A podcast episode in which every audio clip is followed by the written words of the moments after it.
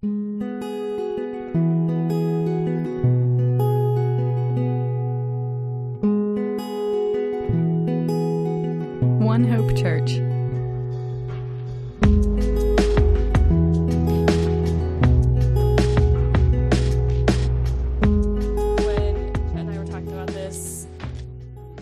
I, I don't know exactly what ended up going up on the schedule, but it was like gospel for the sake of justice or justice for the sake of gospel. It could really go both ways.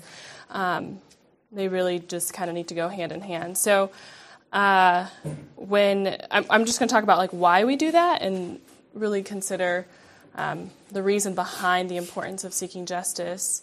Um, and Rachel's here with me because we're going to read a lot of scriptures because really the scriptures speak for themselves when it comes to this.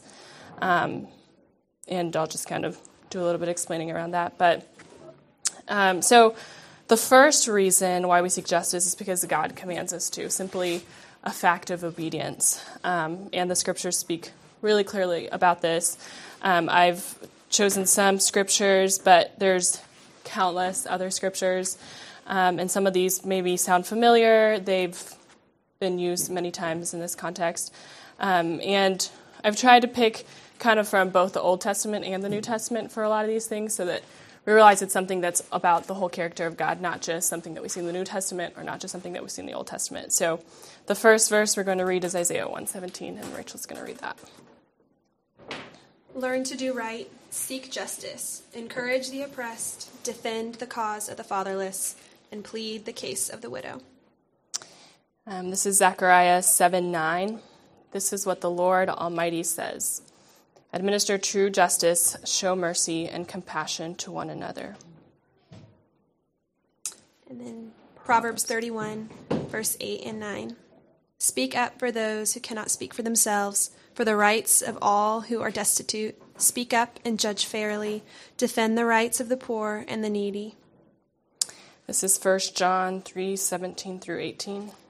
If anyone has material possessions and sees a brother or sister in need, but has no pity on them, how can the love of God be in that person? Dear children, let us not love with words or speech, but with actions and in truth. Luke 18 and 19. The Spirit of the Lord is on me, because he has anointed me to preach good news to the poor. He has sent me to proclaim freedom for the prisoners and recovery of sight for the blind, to release the oppressed, to proclaim the year of the Lord's favor. Yeah. So those were the um, verses around that, and uh, obviously they, they just speak for themselves, you know, um, very clearly, like, learn to do right, seek justice, defend the oppressed, like, can't get any more straightforward than that. Um, and then the second reason why we seek justice is because every day we're becoming more like Christ, and Christ and God's character is to be just. Um, and so, you know, we see countless examples of that in Jesus. Um, when we see when we look at Jesus' ministry, um, we see that you know the biggest thing that he does is obviously forgive sins, and no one can forgive sins but God. But he also um, is concerned about the physical of the people that he's interacting with, and um, he's you know reaching out to the people that sick and the blind and healing them, and he's feeding people, and he's reaching to the outcast, the Samaritan woman, and things like that. So, um, if we're to become more like Christ every day, we're to be doing these things too. Uh, and yeah, and I mean, on the cross, we also see like that's the, you know, really, if it if it were just and Jesus didn't come, we should all be condemned to death, you know, um, and that would be just because we are um, imperfect compared to God, but because of Jesus, you know, He justifies us, um, and, and we can live with Him and be with Him. So, the first verse we're going to read in relation to this, where it talks about God's character being just, is Deuteronomy 32 4. He is the rock, his works are perfect, and all his ways are just. A faithful God who does no wrong, upright and just is he. And then I'm going to read Isaiah 30 18, which says, Yet the Lord longs to be gracious to you. Therefore, he will rise up to show you compassion. For the Lord is a God of justice. Blessed are all who wait for him. And then Rachel will read Revelation 16 7. And I heard the altar respond, Yes, Lord God Almighty, true and just are your judgments. Yeah. And I also kind of wanted to say, like, I think for a lot of us, um, seeking justice can kind of be second nature, something that we don't really think about. Um, and even when I was preparing for something like this, like, you know, I think it was, I was like, why do I do that, you know? And so just kind of being mindful, again, of why we're doing these things, and that's why we're going through this. Um, but the kind of the third thing is for the sake of the whole gospel, and that's where the gospel for the sake of justice or justice for the sake of gospel comes in. Um, we know the ultimate love that anyone can really experience is God's eternal saving love um, when they repent and believe in Jesus. And the ultimate oppression, you know, there are awful things in our world slavery and um, inequality and all kinds of just, you know, we look at the world and we're like, wow, there's a lot that's going on. But the ultimate oppression is sin. Um, and we are all under that too, you know, even if we feel like we're in a privileged place.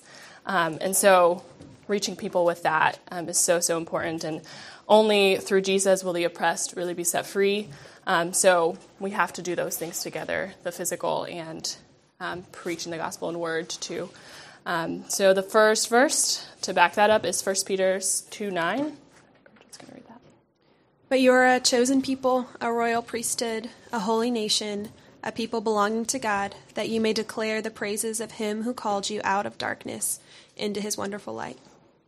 Um, then Mark 1:15. The time has come, he said, the kingdom of God has come near. Repent and believe the good news. And then Matthew 28 18 through 20. Then Jesus said to them, and he said, All authority in heaven and on earth has been given to me. Therefore go and make disciples of all nations, baptizing them in the name of the Father, and of the Son, and of the Holy Spirit, and teaching them to obey everything I have commanded you. And surely I am with you always to the very end of the age. Cool. Yeah, so those are just kind of three reasons why we do that. Um, and I think that this weekend is really giving us a good opportunity to learn about ways that we can do that, you know, reaching unreached people groups, um, hearing about mercy, um, all kinds of things. Um, I'm involved with an organization called International Justice Mission on campus. So I don't want to like overload you guys with opportunities, but if you guys ever are interested in that or want to learn about that, I'd be happy to talk to you guys about that. Um, and you know even learning about evangelism today and discipleship like that is seeking justice too so um, because again for the whole gospel we want people to be free of sin and you know in relationship with jesus so that's it thanks Yes. Um, so, International Justice Mission seeks to um, provide justice for the poor in the world, and so um, they work with local justice systems to reform their systems so that the law is actually protecting poor and vulnerable people um, in places where the system doesn't work. You know, we think our system doesn't work, and you know, there's a lot of flaws in our system, but in much of the world, you know, they don't have 911, they don't have any sort of protection. So that's kind of what IJM is trying to do, and you know, give um, the people there the tools they need and equip them so that they can really protect the poor and their people.